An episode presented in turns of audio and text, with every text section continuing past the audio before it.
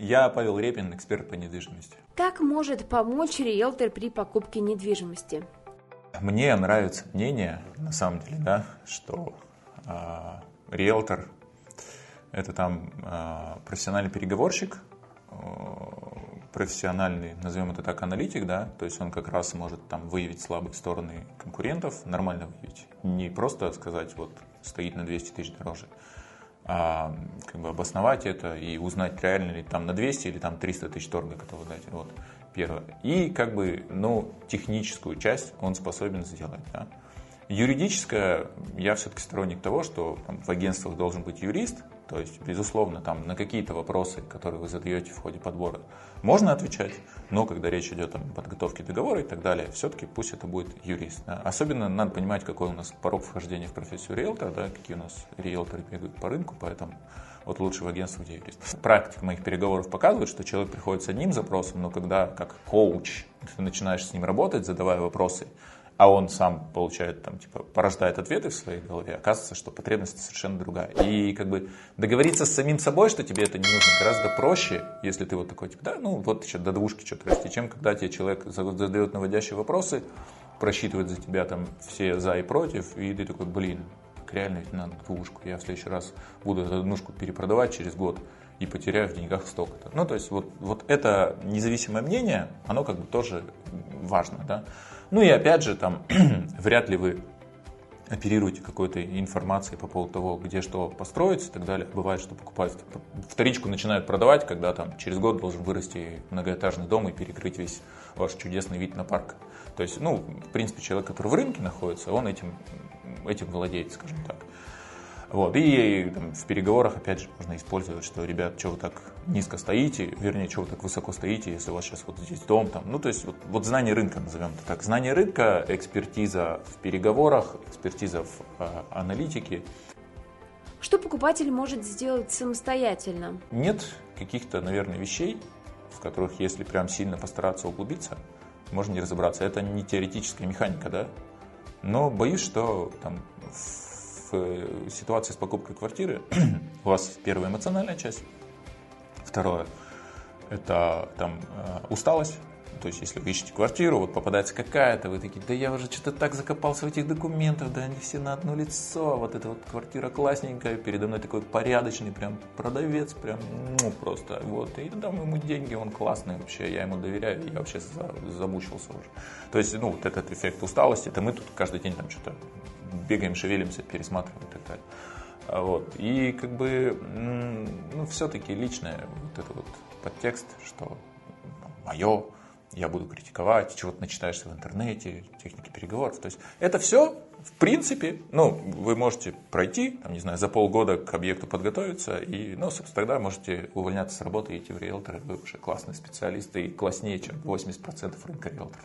Если много времени, если много желания поразбираться в документальной части, если много как энтузиазма попрактиковаться в переговорах, если хочется там, а, там помониторить а, карту города и посмотреть, что у вас там на кадастровом участке будет строиться. То есть, если вот прям всем этим оперируешь, да, вперед из песни, флаг в руки, барабан на шею и шествовать. То есть, а, тут же все зависит, опять же, от там, объекта, который вы ищете.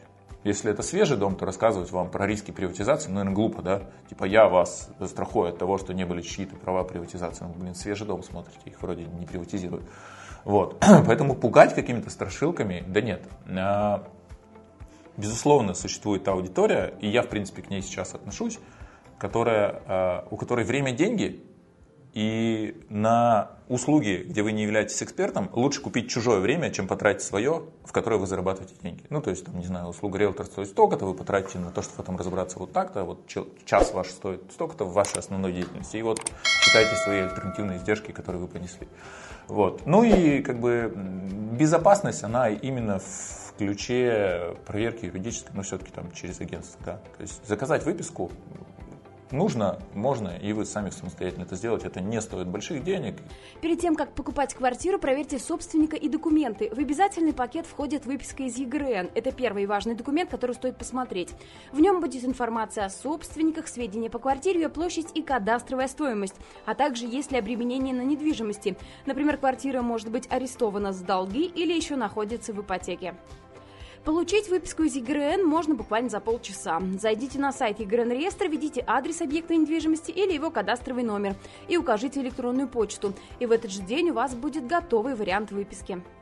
Следом стоит проверить паспорта владельцев квартиры и сверить их с выпиской. Справка формы 40 расскажет о том, кто прописан в жилье. А справка из управляющей компании должна подтвердить, что нет долгов по коммуналке и капитальному ремонту. Кроме того, важно посмотреть и документ, на основании которого продавец получил квартиру. Это может быть договор купли-продажи и договор долевого участия, если он ее купил, а также свидетельство о наследовании, если жилье досталось от родственников, договор дарения, мены и другие документы. Как не нарываться на мошенников? Слушайте, а мошенники такие классные нынче. Там вообще хоть на что, на что не обращай внимания, а там не, не придерешься прям. Вот. А, ну что обратить внимание? Выписку, да? Вам показали бумажную недельной давности, закажите свежую. Ну, собственно говоря, да даже если вам сегодняшнюю показали, закажите ее самостоятельно. Потому что фотошопом у нас владеет очень большая часть населения, а в электронном виде вы вряд ли это сильно отразите. Вот. А, паспорт продавца, наверное, тоже, да, надо проверить. И если там, не знаю, номер какой-то немножко размытый, или там видно, что фотография была подклеена в скане. Ну, то есть, как бы есть такие вещи, которые нужно просто держать фокус внимания, да, ну, то есть личности продавцов, забить, еще раз, там, Федеральная служба судебных приставов, это абсолютно общедоступный ресурс. Вот вы заказали выписку, ну, выписки разные, да, бывают, там, расширенные, не расширенные, но если есть паспортные данные, то вот у вас уже прям, сам Бог велел вот эти вот там 10 циферок вбить и убедиться, что там не задолжал человек никому, и никто за ним не бегает, чтобы он им эти деньги вернул. Банкротство реестр тоже, достоверность паспорта тоже, достоверность доверенности тоже проверяется в, там, в один клик, да, условно. Какие могут быть риски при покупке квартиры без риэлтора? Риск, говорю еще раз, потери права собственности, там, э, разочарование в э, комфорте проживания, которое вам обещали, вид из окна, не знаю, соседи, все что угодно. Там, замена стояков, да, там, не знаю, огромные там, затраты на капремонт. Ну, в общем, это все есть, и это все не убрать. Вот. Ну и как бы продавец, вы можете оказаться не таким порядочным человеком, может взять ваш аванс и больше его не вернуть.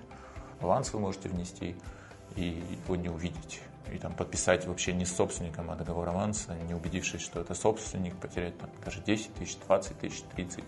Неприятная история. Или там прийти на квартиру, которую показывает на самом деле человек, который арендует, и пообщаться с ним, внести ему аванс. Всякие, всякие неприятности бывают. Это все-таки там не самая частая покупка в вашей жизни, а, вряд ли вы, так же как и мы, там, погружены в информационную повестку, связанную со всем этим, с налоговым законодательством, со всей этой темой.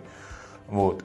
А, и там не так часто вы туда обращаетесь, довольно большие деньги платите, и как бы насколько весома та часть, которая, ну, сопровождение, да, сопровождение же, оно там услуга не 100 тысяч стоит, вот, как сопровождение уже выбрано, если вы все-таки первый там, этап решили пройти самостоятельно. Ну, его-то хотя бы уже закажите, серьезно. Ну, то есть там вы себе меняете новый iPhone, вписываете в какую-нибудь рассрочку и каждый месяц по 6 тысяч отдаете, а вот там 10 заплатить за сопровождение кому-то, это типа уже перебор, не стоит. Ну, такая не самая частая покупка, и лучше в ней подстраховаться.